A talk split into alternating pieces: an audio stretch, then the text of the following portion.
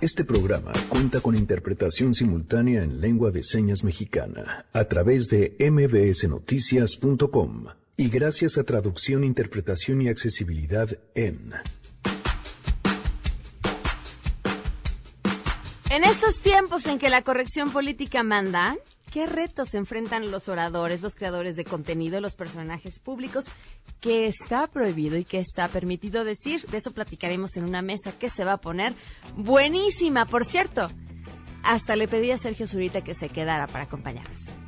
Que lo políticamente correcto proviene de una definición de un poder, ya sea un poder estatal o una agrupación que nos van a decir esto es políticamente correcto y esto no es políticamente correcto.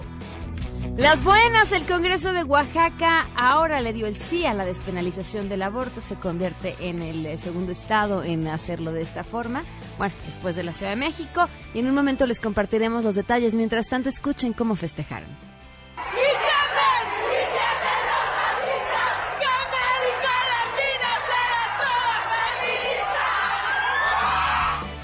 Tenemos buenas noticias y más, así que quédense, así arrancamos a todo terreno. MBS Radio presenta A Todo Terreno con Pamela Cerdeira.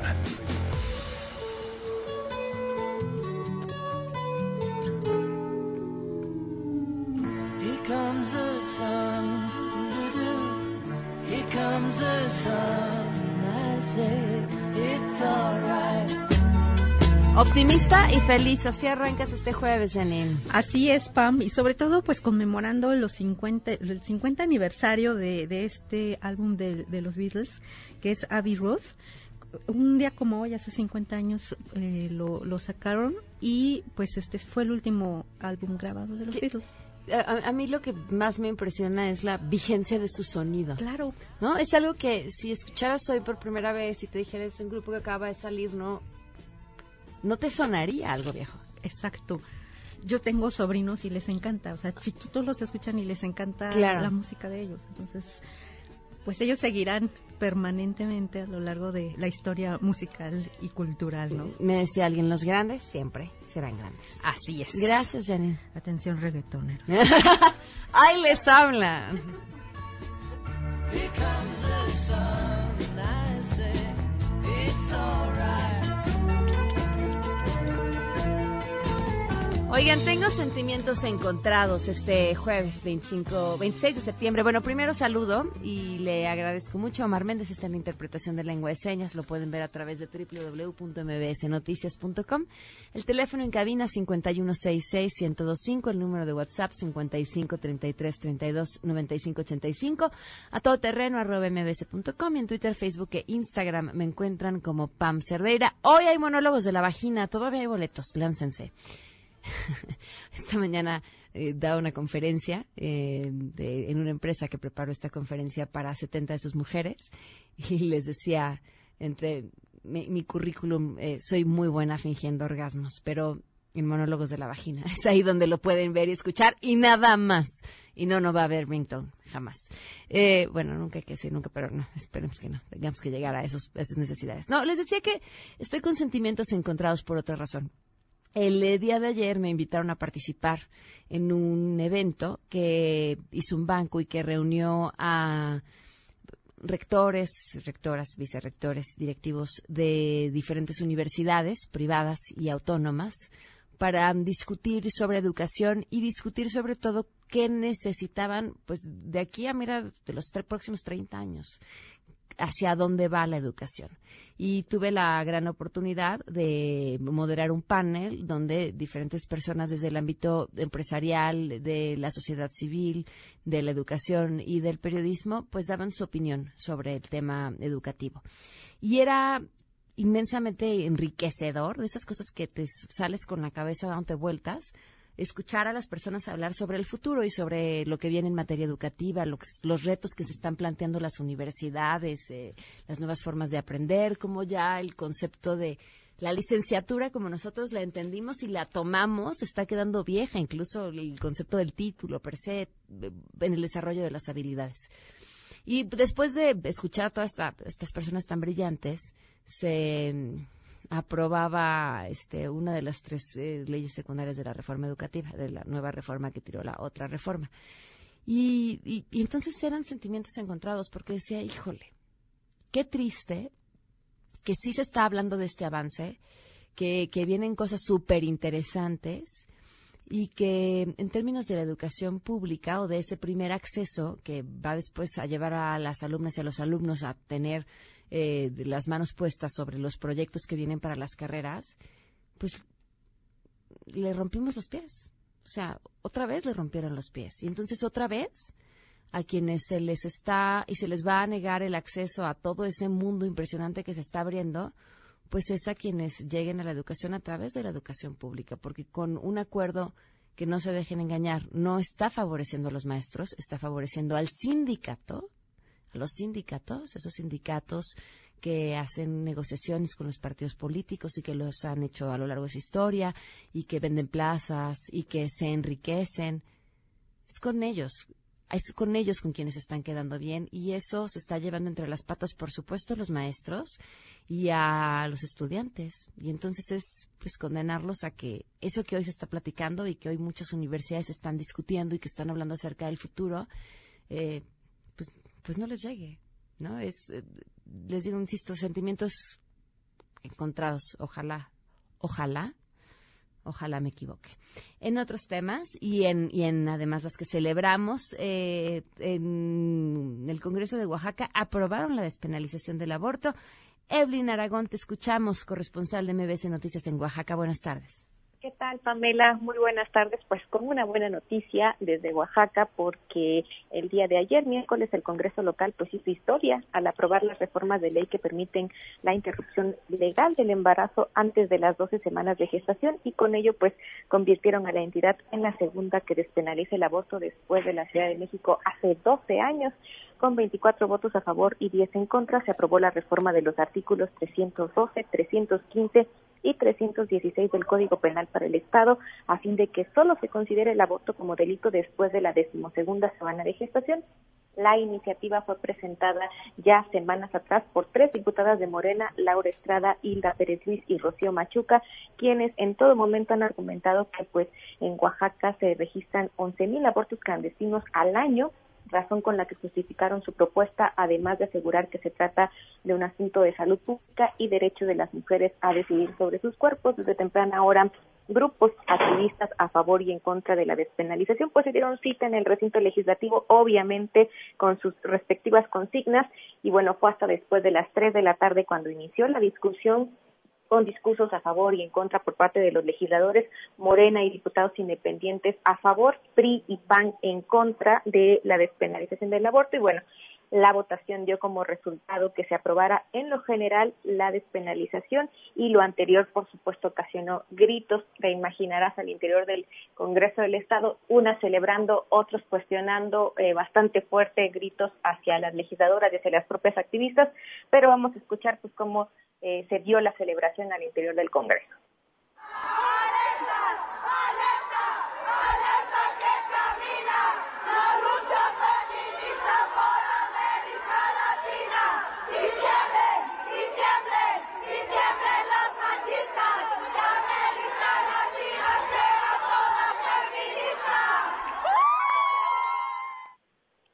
Al interior del recinto legislativo y también los gritos en contra por parte del grupo que se ha denominado Provida, quienes eh, lanzaban gritos de asesinos, asesinas a legisladores que votaron a favor y también a las activistas que estaban pues del lado eh, en pro de la despenalización. Y bueno, ellas aseguraron, celebraron por supuesto la votación y aseguraron que se trata de un avance en la garantía de los derechos sexuales y reproductivos. Así lo dijo Laura Susana Chía, integrante de la denominada Marea Verde.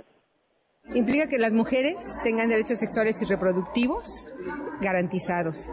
Implica que no las victimicen, que no las criminalicen y que una mujer pueda seguir trabajando, haciendo su vida y decidir sobre su cuerpo, sobre su vida, so- sobre su subjetividad, decidir a dónde va y qué hace, si quiere ser madre o no. Punto. Pamela, pese a la votación histórica del día de ayer, pues aún faltan las modificaciones al artículo 12 de la Constitución, debido a que en Oaxaca se considera la protección de la vida desde el momento de la concepción. Sin embargo, pues la sesión se suspendió el día de ayer, ya no se podía entre tanto grito a favor y en contra de lo que había sucedido, entonces se suspendió y se espera que en 15 días, en un lapso de 15 días, se pueda retomar el tema para eh, generar estas eh, modificaciones a la Constitución y, bueno, ya eh, que no se contraponga el Código Penal con la Constitución. Este es el reporte desde Oaxaca. Evelyn, ¿cómo se ve el panorama? O sea, este tema que entendemos por lo que ya no se pudo votar eh, está relacionado con pues todo lo que sucedió el día de ayer, pero existe la posibilidad de que por presión termine ya no haciéndose estas modificaciones y existe algún tipo de controversia por tener pues simplemente artículos contradictorios? Sí hay, hay muchísima presión, la verdad, de ambos grupos. O sea, la, el activismo feminista estaba durísimo en las redes sociales días eh, previos y también eh, quienes asumen como los grupos pro vida, eh, muy, mu- con mucha presión hacia el gobernador y hacia los diputados locales. De forma progresiva se espera que, pues, que el, el sentido de las siguientes discusiones sea, pues, para seguir abonando a la despenalización y no haya eh, ninguna ningún tipo de controversia o contraposición en las leyes. Sin embargo, la realidad es que se necesitan 28 votos y ayer solo se consiguieron 24. Eh, las, eh, los grupos pro vida pues han argumentado que van a solicitar algún tipo de amparo y la esperanza de las activistas eh, feministas pues son las resoluciones recientes de la Suprema Corte quien sí se ha pronunciado pues a favor del derecho de las mujeres a decidir sobre su cuerpo. La verdad es que está como todavía eh, a la espera, muy a la expectativa lo que se dé en torno a la Constitución, a la votación constitucional. Eh, está como mm, eh, muy, muy indeciso. Hay, hay, hay legisladores que todavía no están tan convencidos de votar en la Constitucional, así que más bien es como todo está a, a la expectativa. Sin embargo, lo que sí se dio fueron las modificaciones al Código Penal. Eso va, está y se queda de acuerdo con las legisladoras que promovieron estas reformas. Claro, pero el tema es que si un código es contrario a la Constitución, pues lo que Exacto. lo que pre- o lo, lo que rige es la Constitución, tiene mayor jerarquía y entonces ese es el tema. Entonces sí, ah, oh, vaya, eh, sí nos da mucho gusto, pero hace falta lo otro para poder celebrar Efectivamente, y eso lo comentaban ambos ambos bandos. Los primeros, este, los que se denominan eh, pro vida, pues argumentando que nadie había ganado porque todavía Claro. falta la constitucional, y eh, quienes eh, están a favor de la despenalización, pues argumentando que efectivamente hay que celebrar, pero falta el siguiente paso. Claro, pues muchísimas gracias. Gracias a ti, Pamela. Muy buena tarde. Hasta luego. Y mire, no, no, no, ni siquiera es un tema donde tiene que haber controversia. Esto es muy sencillo. Usted está en contra del aborto, no aborte. Las mujeres que han decidido que no quieren seguir con su embarazo, por las razones que sean, tienen que tener acceso a un sistema de salud. Porque la mujer que decide abortar lo va a hacer con un médico o con un gancho. Y no queremos que estén muriendo por tomar una decisión. Tenemos buenas noticias.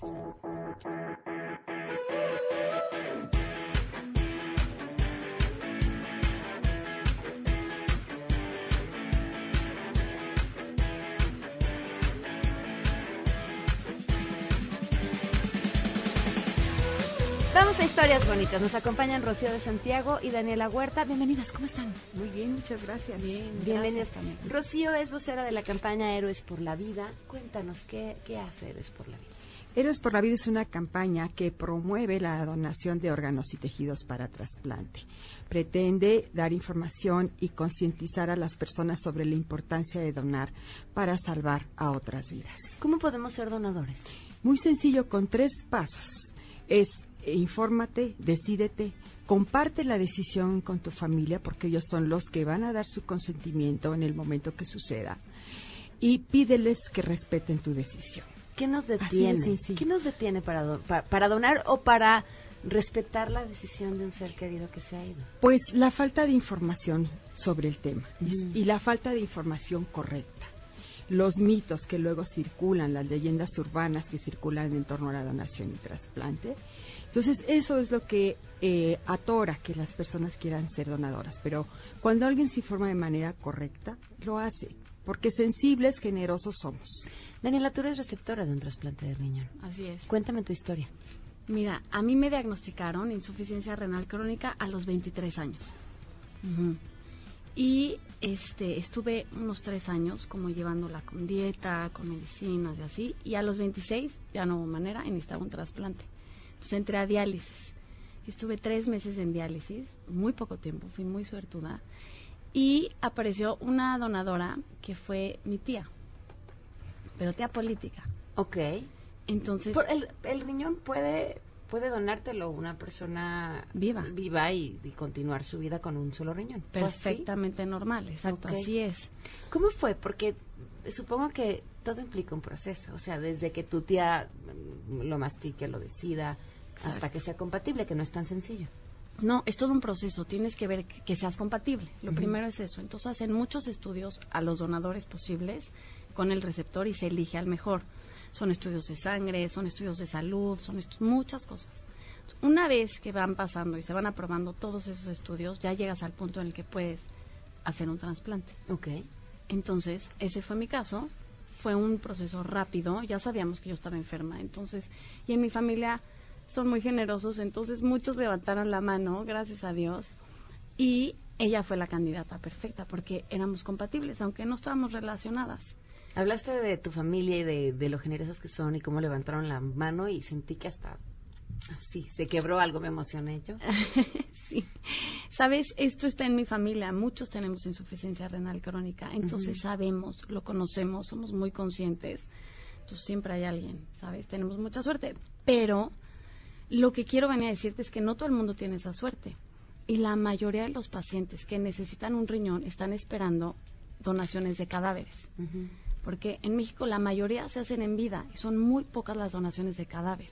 Entonces, lo que queremos es intentar como inculcarles que todos somos donadores potenciales al morir. Es cosa de tomar una decisión y decirle a tus familiares, respeten esta decisión. ¿De, qué depende? ¿Depende de, de cómo mueras, de la edad a la que mueras? ¿Qué es? Depende en la donación de órganos que la muerte ocurra por muerte cerebral. Es decir, que por algún evento, algún traumatismo, algún evento cerebral, el cerebro deje de funcionar. Y, y a, a través de estudios se confirme la muerte cerebral. De esa forma se pueden donar órganos porque si de manera ah, asistencial, de, de manera eh, automatizada, siguen apoyando a los órganos para que reciban sangre y oxígeno y puedan ser útiles con fines de trasplante. ¿De qué tamaño es la demanda de órganos? ¿Cuáles y cuáles se demandan más? Eh, los que más se demandan son Eso que tú dijiste, la pues sí, de la necesidad hay más de, eh, de, eh, de riñón. Eh, hoy día hay más de 22 mil personas inscritas en el Registro Nacional de Trasplantes que ya esperan un órgano tejido para tener ese trasplante y salvar sus vidas. Eh, la necesidad es mayor. Estas personas es porque ya hicieron todo este proceso de valoración que se llama protocolo y entonces ya pudieron registrarse. Pero desde luego hay más enfermos que todavía están en ese proceso. Pero oficialmente hay más de 22 mil que esperan un trasplante, principalmente renal. ¿Y de qué tamaño es el potencial de donadores que podríamos tener? Hoy día México tiene una tasa de donación por millón de habitantes de cuatro. ¿Por?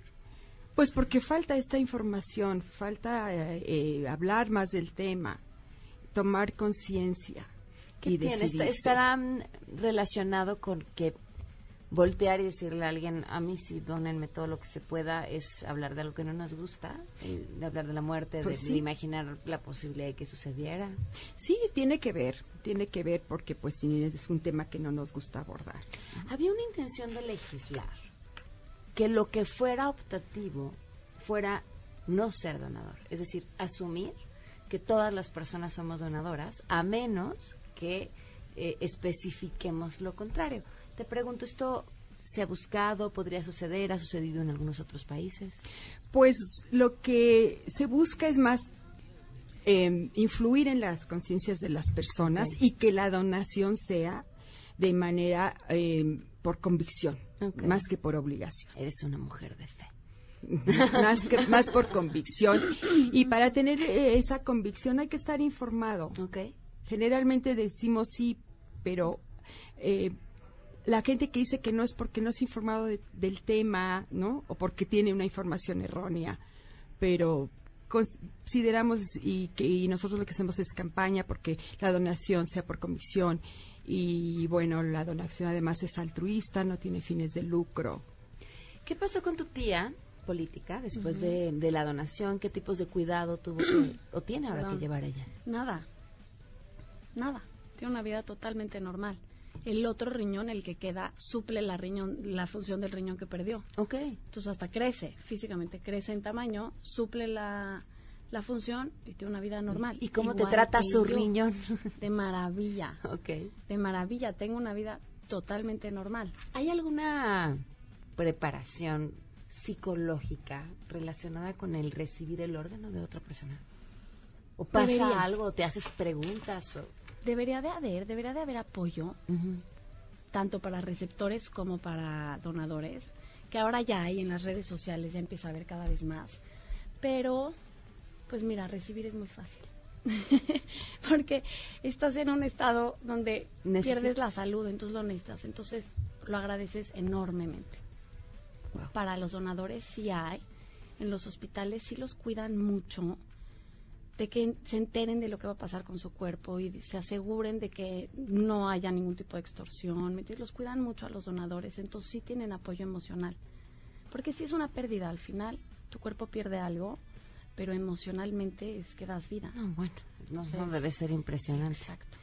¿En dónde pueden tener más información sobre la campaña? En nuestra página que es www.héroesporlavida.org o en la página del Centro Nacional de Trasplantes. Perfecto. Pues les agradezco enormemente No, a las dos que nos hayan acompañado. A ti, gracias. Gracias. Vamos a una pausa. y volvemos.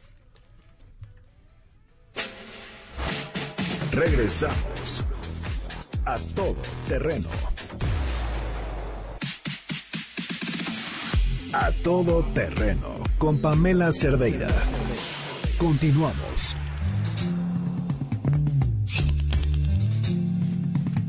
Tiempos para hablar sobre corrección política, donde tenemos que pensar 50 veces las cosas antes de decirlas, de tuitearlas y, por supuesto, nos llevan a preguntarnos, pues, en, en qué tiempos estamos, eh, si la libertad de expresión está o no en riesgo y qué podríamos estar perdiendo o quizá ganando. Así que le doy la bienvenida a nuestros invitados. Jaina Pereira, ¿cómo estás? Buenas tardes, Pamela. Gracias, ¿tú? Muy buenas tardes. David Ruiz Elizondo, el creador de contenido para televisión, para cine, para internet. ¿Cómo estás? Hola, muy bien, muy bien, Pamela, muchas gracias. Gracias por acompañarnos. Emanuel Méndez Cadena, jefe del Departamento de Educación Presencial de CONAPRED. ¿Cómo estás? Hola, Bienvenido. muchas gracias por la invitación. Y nos acompaña Horacio Villalobos. Hola, ¿cómo, estás? Pamela? Me siento como de regreso a casa después de un exilio. Pues siempre es tu casa. Yo sé. Esta siempre es y ha sido tu casa. Yo lo sé, gracias. Oye, yo, yo de- de- lo digo siempre a los jefes, eh, para mí MBC ha sido como ese amor de secundaria que regresas y, luego te vas, pero luego vuelves a regresar. y así, Sí, no es como un amor dejar. de secundaria, tiene razón. Y- Y me siento muy contento y gracias por la invitación. Pues bueno, ¿cómo ven lo que ha estado pasando? O sea, podemos arrancar pues desde el caso de esta mujer, eh, la mm, ¿Cuál de Lady todas? que trabajaba, pa- bueno, trabajaba, está suspendida para una línea Lady Bomba, aérea. le pusieron. Lady Bomba fue como le Así pusieron. es. Jimena, eh, ¿cómo ven? ¿Qué opinan? A ver, te puedo decir una cosa. Eh, es terrible lo que está pasando porque todos somos la gata flora. Si nos las meten, gritamos y si nos las sacan, lloramos. Eh, obviamente la razón es muy clara. Ha habido demasiados abusos a mujeres, a afroamericanos, a homosexuales, a judíos, a muchos grupos que son, vulnerables a lo largo de la historia. Entonces, aunque las cosas siguen igual, porque siguen igual, eh, todos queremos eh, ser respetados en las redes y nos ofendemos por cualquier cosa porque ya la mecha está muy corta. Eso es lo que pasa. ¿Coincides, Jaina? No, No. coincido para nada. ¿No? ¿Por qué? Um, Creo que, a ver, creo que coincido en una parte, que es que las cosas sigan igual, lo cual me hace pensar que el discurso no está permeando la, la conciencia real, ¿no? Pero también creo que hay temas que no, no es que no es que todos queramos ser respetados, es que todos debemos ser respetados. Sí, y sí, no sí. es que tengamos la mecha corta, es que somos mucho más sensibles a temas que antes no éramos tan sensibles. Y eso lo platicábamos el otro día, Pamela, en otro espacio. Eh, a ver, por ejemplo, en el caso de las mujeres, ¿no? Ninguna de nosotras nace feminista. Ninguna de nosotros nace con conciencia de las violencias, de la discriminación. Y poco a poco te vas dando cuenta de que hay comportamientos que no están bien y que hay que señalarlos. Yo no creo que la, la libertad de expresión esté en riesgo. Yo creo que cada quien puede decir y puede seguir diciendo lo que quiera. Nada más que ahora tiene co- otras consecuencias. A ver, te cuento una cosa. Yo tengo la mecha corta. Yo soy homosexual y a lo largo de mi vida fui humillado y tratado mal por ser homosexual. Entonces me cansé. Fíjate nada más. Sí. Entonces, y yo creo que muchas mujeres también salieron a la vida esperando en tener los mismos derechos que los hombres y se cansaron también. Yo creo que no, yo creo que nosotras ni siquiera salimos a la vida esperando tener los mismos derechos que los por hombres. ti, Ajá. ¿no? Bueno, no, hablo por las, por las, pues la gente feminista y justo de eso viva. Yo creo que la anécdota no puede ser directriz de política pública. Yo creo que la libertad de expresión no está en riesgo. Yo creo que la gente puede seguir diciendo lo que quiera. Creo que nos enfrentamos a distintas consecuencias y si no queremos afrontar esas consecuencias, entonces sí, tenemos que pensar que queremos tuitear, tenemos que pensar qué queremos decir y no y eso será una responsa- una respuesta personal. Yo creo que lo que está la en riesgo- respuesta también es válida. Pero lo que está en riesgo es el humor. Totalmente. A ver, desde el punto de vista del escritor. Desde el, mundo, desde el punto de vista de contenidos, de, de televisión, cine, eh, ¿cuál es el problema aquí? Están matando la comedia. La comedia es agresión. La comedia forzosamente, en el chiste ¿Por qué más la inocente, la comedia forzosamente es en el chiste más inocente que uno cuente, alguien va a salir agredido hasta cierto punto. A ver, te pongo un ejemplo. El primer chiste que se aprendió mi hijo a los dos años, tres años, que decía Luis María Pechetti, es muy corto, es mamá, mamá, en la escuela me dicen que soy muy peludo. Mariano, el perro está hablando. Punto. Ok, entonces era su gran chiste. Hoy en día, de ahí se nos pueden ofender feministas porque está buscando el apoyo del, pa- del, del padre de familia. Se nos pueden ofender los niños, se nos pueden ofender los lampiños porque no están incluidos en el chiste. Los perros. Se nos pueden incluir los perros, por supuesto, porque estamos hablando, todos los perros son peludos. Sí. Se nos pueden, todo mundo se nos puede ofender. Ahora, una cosa es cuando a título personal yo pongo en mi Twitter o en algún lugar cualquier opinión que es igual de válida que todos los demás, eso es libertad de expresión. Cuando lo pongo a título de una empresa, hay que tener mucho cuidado, cuando yo represento una empresa, no sé si esta mujer representaba o no. No, La- la trabajaba, para la trabajaba ahí. empresa, pero... eh. Pero bueno, entonces estamos mezclando las cosas, porque ahí sí están coartando totalmente su opinión, su con un humor muy básico además. El vamos a tirar una bomba, muy tonto. Pero ¿quién está cuarteando su, coartando su opinión? Perdió su trabajo. Pero, o sea, ¿quién? La empresa. La empresa No, y decide. el público, porque acuérdate que se hacen juicios sumarios porque no nos gusta No, ir a los, a, los, a, acuerdo. las- a los MPs a levantar una denuncia, sino nos gustan los juicios sumarios, donde la gente, yo he sido víctima de varios no juicios sé. sumarios, te cuento, yo he sido Sí, víctima sí, de pero juicios no sé sumarios. si no nos gusta ir al ¿Dónde- MP. dónde- no lo, ve, ve- ve a un MP para que veas lo bonito que es. No, no, es lo rápido horrible, que nadie va por gusto. A ver, Entonces, espérense. Quisiera que Manuel, que no ha hablado, nos diga desde Es que se vino y se peinó y por eso se enojó. No, no es. Tú, tú, tú decías, las cosas no han mejorado. ¿No han mejorado, Manuel? Hay de todo. Dependiendo de la agenda de derechos en la que est- estamos ubicados, ubicadas, hay un montón de situaciones que tenemos que hablar. Eh, yo aquí diferiría un poco con lo del humor. Me parece que más bien las comunicaciones de hoy en día nos ponen nuevos retos, nos plantean nuevas formas de entendernos, nuevas formas de comunicarnos. No es lo mismo reírnos de alguien que reírnos con alguien, ¿no?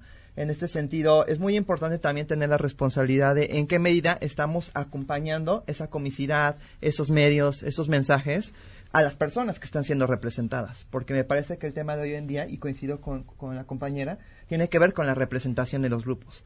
De cómo estos grupos empiezan a ver referentes en los medios y de cómo empezamos a tener diferentes voces para entendernos en el día a día. A ver, dicen, deja de ser chiste cuando el otro nos está riendo. A ver, te cuento una cosa. El- la regla básica del humor, primera, re- la- el primer chiste y el que todo el mundo entiende aquí en China es, señor va caminando y se cae. Todo el mundo lo- se ríe. Nos hemos reído de eso, ¿eh? De- en eso basaron su humor el gordo y el flaco y Chaplin. Es decir, el humor tiene reglas. Lo que pasa es que no ofenden las palabras, sino las intenciones. Es lo que también tenemos que entender. Porque Pero además tenemos que hacernos, perdón, Las, las intenciones las adivinamos, no las conocemos. yo lo sé, pero, también son hay muchos que... los factores. Eh, ofenden desde las intenciones, desde el medio en el que se está transmitiendo y desde quién lo Pero es diga que- es también, que por creo- supuesto. ¿Cómo lo es que diga? Creo que ese es el punto, que es ejemplo, una discusión más compleja. Que, Eh, John que Rivers y. Sasha Baron, Baron Cohen, yo creo que los, los chistes antisemitas más fuertes que yo he escuchado fueron de John Rivers, es judía. Por eso se puede dar ese, lujo.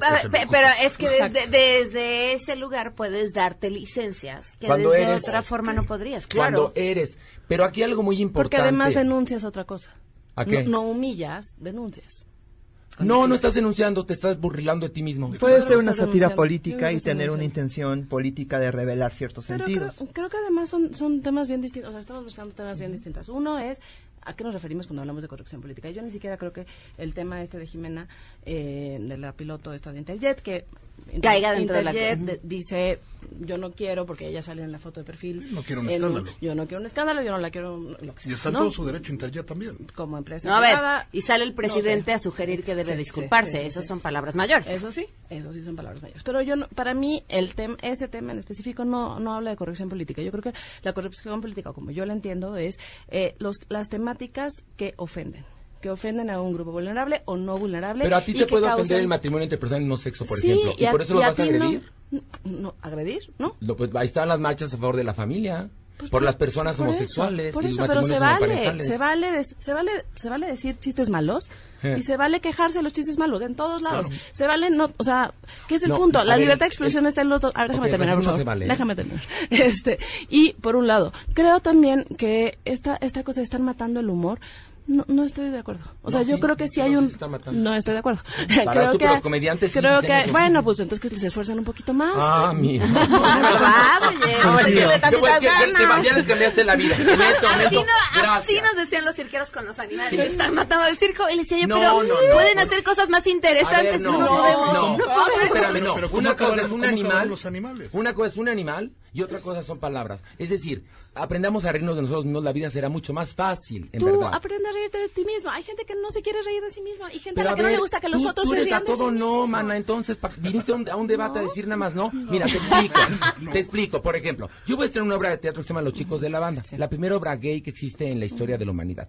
¿Vieras en el timeline de Facebook y de Twitter los horrores que nos han puesto? Está bien. Está bien. No estamos hablando claro de no eso, es que no estamos hablando de Eso tiene eso. que ver con corrección política, A ver. porque lo hacen a partir de perfiles falsos. Para mí, la corrección parece- política, cuando, cuando nos quejamos de la corrección política, nos estamos quejando del, del respeto. O sea, para mí la corrección política tiene como fondo el respeto. A si ver, no somos capaces de y- respetar y también- y hacer humor con respeto, y hacer humor con respeto a nosotros mismos, Aquí- y hablar en términos de respeto, en vez de descalificar y Aquí banalizar las estamos otras analizando opiniones. no únicamente corrección política, sino también libertad de expresión. Vamos a hacer una en la pausa. libertad de expresión, nada más una cosa para terminar, te digo algo que es muy importante. Tu libertad de expresión termina donde comienzan mis derechos. Exacto. Ahí está. Y Es que, es que no se han dado cuenta. está, No, eso pero, de están de acuerdo. homófobas. Y están hablando de dos cosas completamente distintas. Pero es que el están es hablando muy amplio. Pero vamos a abordar las dos. Están hablando de las agresiones en redes sociales y están hablando de cuando el humor puede ser considerado agresión. Regresamos con eso y le damos por los dos lados. por ejemplo. Bueno, al tema. Regresamos a todo terreno. A todo terreno con Pamela Cerdeira. Continuamos.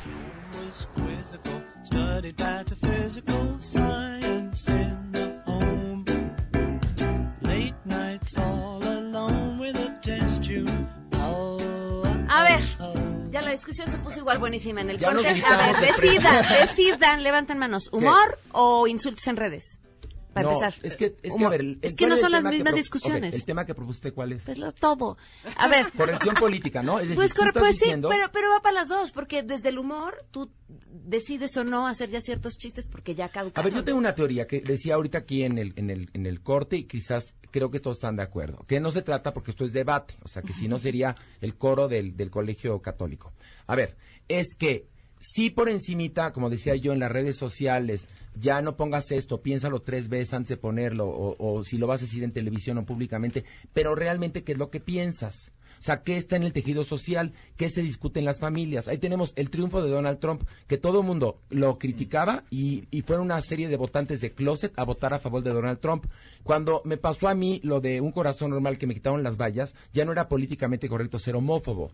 Y entonces, ¿qué ocurrió? Las autoridades fueron las que me obligaron a bajarlas, pero nunca dieron la cara por abajo, por eso te decía lo de las agresiones a los timelines de los chicos de la banda, donde nos atacan, nos dicen que estamos promoviendo un discurso de que queremos volver homosexuales a todo mundo y no ponen su carita. Entonces, lo que yo veo, lo que yo percibo desde mi muy humilde punto de vista es que la sociedad tiene que cambiar a partir de la educación y la familia, pero principalmente la familia, porque si en la casa ves que el papá trata mal a la mamá y que le dicen, Perengano es un asco porque es homosexual, o Sután es un horror porque es una lesbiana, o qué horror los negros, o qué horror los judíos, a final de cuentas, por más que haya corrección política por encima, viene, viene de raíz la putrefacción.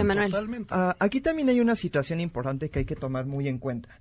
Que una cosa es la corrección política, que yo entiendo que es una cuestión conservadora, y otra cuestión es cuando se convierte una expresión aislada en un probable discurso de odio. Y ahí yo creo que sí estamos confundiendo los diferentes niveles, porque no es lo mismo un comentario que será, sea un comentarista o una persona aislada, a que ya sea algo sistemático, constante, Pero con hablas una de agenda familias política. o de gente pública. Ajá, por eso, justamente hablo en general de la situación de cómo un mensaje aislado se va construyendo en un mensaje que más personas creemos, en un mensaje que se convertía en algo individual, en una agenda política. Y creo que ahí es donde está el riesgo. El riesgo no está en que una persona en su Facebook, en su Twitter, publique un mensaje aislado. El riesgo es que ese mensaje se politice con otras personas, con otros grupos, que empiecen a agredir- a agredirte como te agredieron a ti. Pero lo que yo te estoy diciendo es que no estoy diciendo que lo que tú dices del discurso este de que grupos aislados y que un mensaje de Twitter. Hablo de las familias. Pero las familias, familias- completas, ahí es donde realmente te educan en muchas Pero cosas. En muchas cosas y en muchas cosas no. O sea, y yo creo que a todo el mundo nos ha pasado. Yo voy a comer con mi papá, a quien amo, adoro y es un hombre brillante, cariñoso y un buenísimo papá. Pero de pronto dice cada cosa que digo, hijo de su madre. Porque No, porque, hay, otro porque tiempo, hay, otra otro, época. hay otra generación. Entonces, no solo la familia te permea, la familia te permea en cierto, pero también la sociedad, el discurso público, las, las figuras que están representadas en la tele, en la política, en la representación social. Entonces, o sea, ex- tratar de responsabilizar solo a la familia a lo que nos limitaría es a que no hubiera evolución. No, no, no, Y no. claramente hay que una evolución. educación. Yo estoy de acuerdo, educación. de acuerdo Sí, en pues, esto. pero Eh, hay, hay, hay valores de que van acuerdo, pero evolucionando. no puedes Porque responsabilizar a una tampoco- persona. A ver, perdón, que más- cada jaina- Perdón, y va, nada más va. una cosa. No puedes, no puedes responsabilizar a Platanito o a Verónica Castro de, de, de, de un problema que puedas tener tú. O sea, a una Ay, no, pero que nadie haga eso. Es educación no formal al o final sea, del día es, también. Es como decir, Sí. si voy a ver la obra de Horacio me voy a convertir en homosexual. Pues no. No. Si voy a ver, si veo Hannibal me voy a convertir en asesino. Tampoco. O sea, tampoco es. Que- yo creo que hay que tenerle suficiente respeto son a tu ejemplos público. aislados, No, bien. Suficiente A ver, no. respeto a tu público, es pensante, no es tan manipulable. Hay que, hay que tenerle respeto al público. Sin embargo, definitivamente, si tú creciste en un hogar de tal manera, vas a seguir con esos patrones. ¿Cómo los rompes? Con responsabilidad, pero la responsabilidad llega hasta cierto punto. Depende mucho también de la plataforma donde se estén viendo los contenidos. Si yo estoy viendo algo en una OTT, yo estoy eligiendo verla. Si yo voy al teatro, ya salí de mi casa, ya tuve que pagar estacionamiento, fui, me senté en una botaca para, para ofenderme. Pues no, o sea, todo ese esfuerzo para ver algo que no me gustaba. No, pero te puedes confundir Pues claro también, que ¿eh? no. Al contrario, exacto. Y decir, Bueno, "Ay, una no, de esas los acabo- chicos de la banda es una comedia musical, pues ya te O confundiste. no, en una de esas acabo hasta dudando de Y mi también propia importa sexualidad. mucho en el ¿no? alcance O de sea, quién lo dice. Me parece que no es lo mismo ir a una obra de teatro, que en general es algo aislado, a que Pero a un ver, dame un ejemplo de lo que estás hablando, porque perdón, a lo mejor soy muy tonto, pero no te entiendo. Por ejemplo, no es lo mismo que alguien publique yo que tengo pocos seguidores Sí. a que lo haga un presidente de una república. O a no es que lo mismo que lo haga una persona comunicadora a que lo haga una persona que tiene un seguimiento Pero, aislado. pero hay una cosa, si eres menor de edad, tu familia y tu escuela tienen que ver con los criterios que te vas conformando y si tienes hijos, tienes que estar ayudando, checando, eh, revisando lo que están viendo, porque también hay responsabilidad de los padres. Bueno, Ahora, pero aquí estamos asumiendo que Para son que los niños y adolescentes y jóvenes los únicos que esparcen odio. Y en general son personas adultas No, de todos con muy buenas posiciones De todos políticas. De todos lados, de todo, viene de todos lados. Sí, pero específicamente estamos confundiendo un poco el término de ¿Quién esto de los valores con la, cuestión de y- que y los la discursos pregunta es un poder. esa. ¿Cuál es la función social del humor? ¿Cuál es la función social del discurso? ¿Y qué, ¿Y qué responsabilidad tiene o no tiene? O sea, para mí esa es la discusión. No si Perenganito fue al teatro y no le gustó, o si fulanita dijo que las mujeres son unas pendejas, o, o sea, perdón. Este, ¿Ya ves, mana? No, no es cierto. se me ofendieron los... Ahorita se te del ofendieron grupo. los- los, ya sabes. Los del grupo. Eh, ¿no? Entonces, eh, o sea, yo, yo creo que yo creo que el debate es, es menos anecdótico y más, eh, digamos, narrativo. ¿Cuál es la función de- del humor? A ver, Debe y señalar, humor debe que de cambiar. función- la función del humor tal cual es ser una crítica social. Chaplin se burlaba constantemente de la autoridad, de los policías, de los ricos, de los políticos. Era una crítica social, estamos hablando desde Chaplin, ¿no? El humor es agresivo, siempre hay una víctima, la persona que se cae. Eh, En efecto, es lo básico. O sea, y, y- y es, es- es- es lo más, más me básico. Bueno, Ah, pero oye, ¿ha tenido embargo, que cambiar el humor ha de tenido, víctimas? ha tenido que cambiar, ha tenido víctimas. que cambiar el humor, definitivamente. Se han tenido que eh, pulir estos estereotipos. Y por ejemplo, hay una regla que yo pongo en, en mis writers rooms, en mis este, cuartos de guionistas, cuando vamos a empezar un proyecto. Y es, tus prejuicios quedan afuera, tu agenda política queda afuera.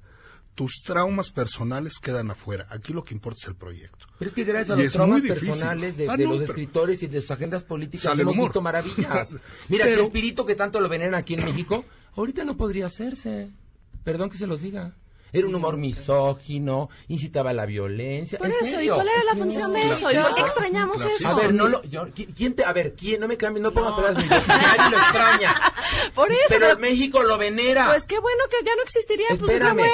México, lo lo que te quiero decir, a ver, lo que te quiero decir es que sí, en realidad, eh, tenemos la piel muy delgada ahora, sí. No quiere decir que las cosas hayan cambiado, no, porque lo puedes ver en toda la gente que actúa por detrás. Entonces, para que las cosas cambien y hay una igualdad, tiene que venir de un tejido social que está putrefacto actualmente y que hay que arreglar. Y eso toma décadas. Pero también, décadas. también el discurso es parte de cambiar esa, esa Mira, yo cuando fui a productos te voy a platicar, a mí me, me, yo dije una cosa en Fashion Police, que alguien lo editó, y entonces resulta que me estaban agrediendo de Oaxaca, todo Oaxaca se puso en contra mía, por un chiste que hice yo de una mujer que iba vestida, y traía un vestido como de la Guelaguetza, ni siquiera era oaxaqueña, y unos lentes como de Betty la Fea. Y dije, es el sincretismo entre Betty la Fea y la Guelaguetza, ¿no? En Fashion Police hablando de la ropa. Resultó que según una persona que editó eso, que yo de- denosté la Guelaguetza. Y bueno, defendieron, me atacaron, me atacaron hasta que yo expliqué. Fui a Conapred a preguntar con Hilda Soriano. Hilda, ¿cómo se llama? Hilda Telles. Telles. Hilda Telles, que la adoro. Este, sí, porque, ni- porque no la quieres tú a Hilda Telles. No, no es cierto. Trabajaba en Conapred. Y me explicó, sí, y me explicó ella las reglas de lo políticamente. Pero haces cara perre, buena persona. Bueno. No hizo entonces- caras, está consternado, Estoy no sabe qué bromeando, decir. estoy bromeando, estoy Es que, bromeando, no me entiendo conoces. tu broma. Pero no, déjame acabar. Está déjame bien. acabar. Y entonces me explicó, por ejemplo, que si tú incitas, dices, maten a todos los, los negros, maten a to-". Ahí estás incitando a la violencia. Pero en este caso, valga la redundancia, no había un caso. Porque más. Pero la entonces, forma este, en la ¿por qué estamos cambiaron- hablando de este caso? Hablemos Porque de los casos este, en los que sí hay un estamos, caso. Estamos hablando, estamos hablando de cómo la gente se dejó guiar por algo que taguearon y se convirtió en un tsunami. Pero, eso- pero Jaina dijo, eh, su dere- tu derecho a hacer esa comparación está también incluido en su derecho de reclamarte. Y- Exacto. y pues Sí, pero y- lo que y reclamaban no era lo tienen que mismo. aguantar. Bueno, Y además, hay Ah, bien es otro importante, debate. que ¿Qué? también es cómo estamos comunicando los mensajes. Y me parece que eso es muy importante. Ajá, Insis- insisto muchísimo en ese punto. Creo que ustedes están en la opinión de que se está censurando el humor y me parece que no es el caso. No, sí. Lo que me parece es que además de otras formas de humor, también hay otras narrativas. Y me parece que, que esas narrativas empiecen a ocupar ¿A qué te refieres con otras espacios, narrativas? Otras formas otras de hacer historias, chiste, otras otras formas de de historias, contar, otros- otras Ajá. formas de hacer drama, otras formas de chillar, otras formas de entender el mundo. Y que esas formas que no estaban aparezcan y le quiten un poco el rol a la narrativa tradicional, me parece que es un punto de vista interesante de contraste. Pero tú te imaginas una narrativa donde denuncias la corrupción de los políticos, se van a ofender los políticos, no tienen derecho a quejarse y a censurar creo tu que eso es banalizar, eso es pausa. banalizar. Vamos a una pausa y seguimos aquí tienen el poder, discutiendo. Ahí ahora sí se quedó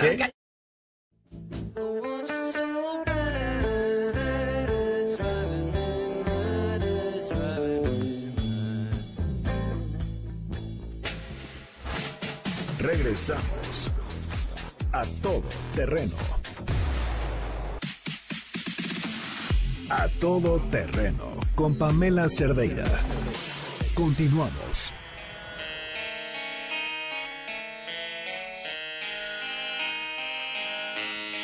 Seguimos en la discusión, nos quedan 30 segundos para Ah, cada quien. Y se puso bonito. ¡Censura! Oye, no, tendrías que hacer una segunda parte con el mismo panel. Bueno, me parece, ¿se comprometen a venir todos? Yo sí. Pero ¿Y todas? Pero con box. ¿Tú y yo? Con Sí, con- guante ok. de box. 30 segundos, Jaina. No, a ver, yo, yo creo, a ver, yo, mi, mi convicción, mi proyecto de vida es decir que las palabras importan. Yo sí creo que el, el discurso social va construyendo actitudes sociales. Yo creo que cada persona con una voz pública o no pública tiene responsabilidad sobre sus palabras y que tenemos que tener respeto por otras personas y punto. O sea, no es un, un sacrificio enorme. David. Eh, Sí, por supuesto. O sea, antes que nada el respeto. Y una de las primeras cosas que pongo en, en los equipos de guionistas es decir, vamos a respetarnos entre nosotros. Vamos a respetar a nuestro público, por supuesto. Sobre todo hay que respetar el proyecto, el concepto. Pero de ahí a no poder escribir, ya sea comedia, sea drama, sea melodrama, sea una dramedy, lo que quieras, no poder escribir porque alguien tal vez puede llegar a ofenderse, terminas con la industria. Emanuel. Pues primero que nada decir que todo este tipo de mensajes estamos en contra de la censura. Yo creo que la censura es el peor mal, pero sí tenemos que aprender que las personas que estamos en medios o que somos funcionarias y funcionarios públicos tenemos una responsabilidad. Entonces es una invitación de no confundir expresiones aisladas a una expresión generalizada que se convierte en discurso de odio. Ok, y tú Yo, te voy a último- censurar porque quiero que hables de tu obra teatro. Ay, qué lástima. Bueno, no, bueno, qué gusto. Empiezo el próximo viernes 4 de octubre, los chicos de la banda en el Teatro Shola. A ver si tú de Conapred vas, porque bien te convendría ir, fíjate nada más. Que no, ¿sabes lo que es los chicos de la banda? Ni enterado hasta que lo platiqué aquí, ¿verdad? Bueno, pues Exacto. entonces también la cultura tiene que ver como, como autoridad y como figura del Conapred. Bueno, gente ya. Bueno, vayan a ver, los chicos de la banda en el. Teatro Shola a partir del viernes Es un 4. indisciplinado. Las dos primeras semanas, 20% de descuento, porque es preestreno.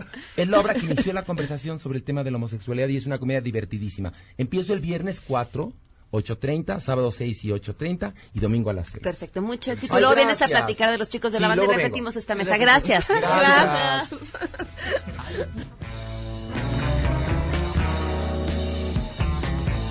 MBS Radio presentó A Todo Terreno con Pamela Cerdeira, donde la noticia eres tú.